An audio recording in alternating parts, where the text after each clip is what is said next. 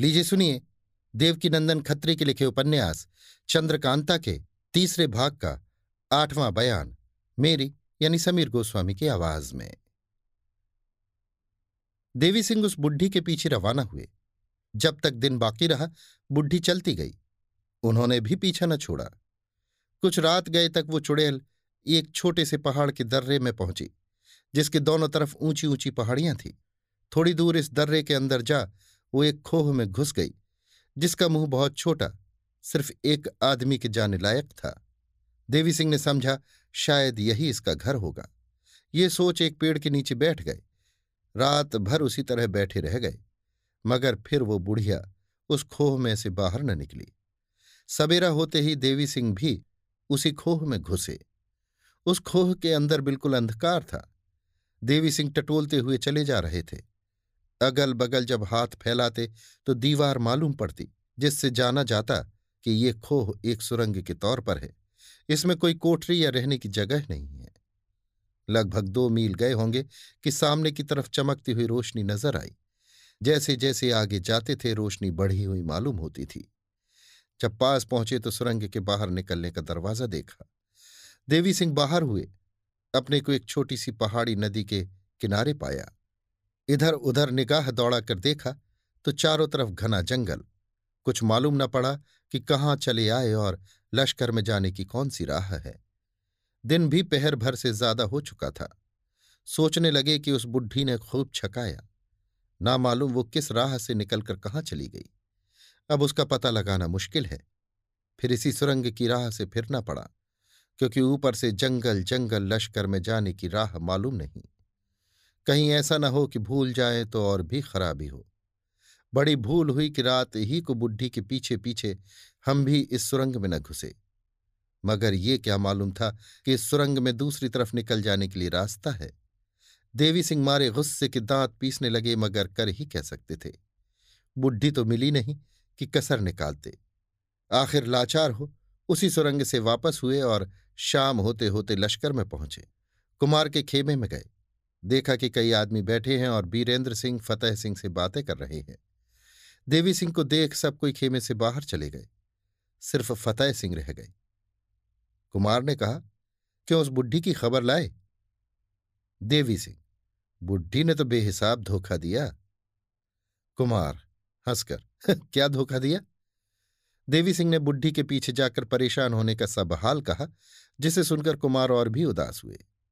देवी सिंह ने फतेह सिंह से पूछा, हमारे उस्ताद और ज्योतिषी जी कहाँ हैं? उन्होंने जवाब दिया कि बुढ़ी चुड़ैल के आने से कुमार बहुत रंज में थे। उसी हालत में तेज सिंह से कह बैठे कि तुम लोगों की अयारी में इन दिनों उल्ली लग गई है। इतना सुन गुस्से में आकर ज्योतिषी जी को साथ ले कहीं चले गए। अभी तक नहीं आए। देवी, कब गए? फतह, तुम्हारे जाने के थोड़ी देर बाद। देवी सिंह इतने गुस्से में उस्ताद का जाना खाली ना होगा। ज़रूर कोई अच्छा काम करके आवेंगे। कुमार, देखना चाहिए। इतने में तेज सिंह और ज्योतिषी जी वहाँ आ पहुँचे। इस वक्त उनके चेहरे पर खुशी और मुस्कुराहट झलक रही थी, जिससे सब समझे कि ज़रूर कोई काम कराए है। कुमार ने पूछा, क्यों? क्या खबर है? तेज सिंह, अच्छी खबर है। कुमार, कुछ कहोगे भी कि इसी तरह तेज सिंह आप सुन के क्या कीजिएगा? कुमार, क्या मेरे सुनने लायक नहीं है? तेज सिंह, आपके सुनने लायक क्यों नहीं है? मगर अभी न कहेंगे। कुमार, भला कुछ तो कहो। तेज सिंह, कुछ भी नहीं। देवी सिंह, भला उस्ताद हमें भी बताओगे या नहीं? तेज सिंह, क्या तुमने उस्ताद कहकर पुकारा? इससे तुमको बता दें। देवी सिंह, झक मारोगे और बताओगे।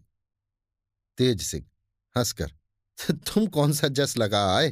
पहले ये तो कहो।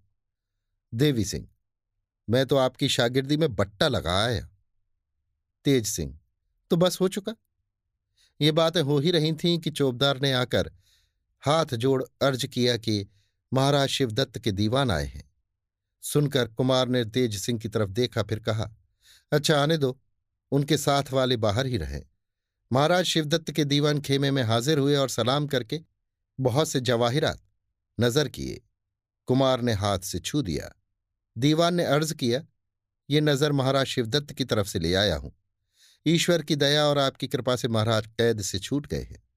आते ही दरबार करके हुक्म दे दिया कि आज से हमने कुंवर बीरेंद्र सिंह की ताबेदारी कबूल की। हमारे जितने मुलाजिम या अय्यार हैं, वे भी आज से कुमार को अपना मालिक समझे। बाद इसके मुझको ये नज़र और अपने हाथ की लिखी चिट्ठी देकर हुजूर में भेजा है, इस नज़र को कबूल किया जाए। कुमार ने नज़र कबूल कर तेज सिंह के हवाले की और दीवान साहब को बैठने का इशारा किया। वे चिट्ठी देकर बैठ गए। कुछ रात जा चुकी थी। कुमार ने उसी वक्त दरबार आम किया। जब अच्छी तरह दरबार भर गया, तब तेज सिंह को हुक्म दिया कि चिट्ठी ज़ोर से पढ़ो। तेज सिंह ने पढ़ना शुरू किया। लंबे चौड़े सिरनामे के बाद ये लिखा था, मैं किसी ऐसे सबब से उस तहखाने की कैद से छूटा, जो आप ही की कृपा से छूटना कहला सकता है। आप ज़रूर इस बात को सोचेंगे कि मैं आपकी दया से कैसे छूटा। आपने तो कैद ही किया था। तो ऐसा सोचना ना चाहिए। किसी सबब से मैं आपसे छूटने का खुलासा हाल नहीं कह सकता और न हाजिर ही हो सकता हूँ। मगर जब मौका होगा और आपको मेरे छूटने का हाल मालूम होगा यकीन हो जाएगा कि मैंने झूठ नहीं कहा था। अब मैं उम्मीद करता हूँ कि आप मेरे सारे कसूरों को माफ़ करके ये नज़र कबूल करेंगे। आज से हमारा कोई अयार या मुलाजिम आपसे अय्यारी या दगा ना करेगा और आप भी इस बात का ख्याल रखें। आपका शिवदत्त। इस चिट्ठी को सुनकर सब खुश हो गए।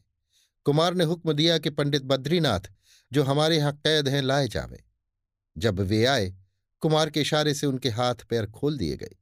उन्हें भारी खिलत पहनाकर दीवान साहब के हवाले किया और हुक्म दिया कि आप दो रोज यहाँ रहकर चुनार जाएँ। फतेह सिंह को उनकी मेहमानी के लिए हुक्म देकर दरबार बर्खास्त किया।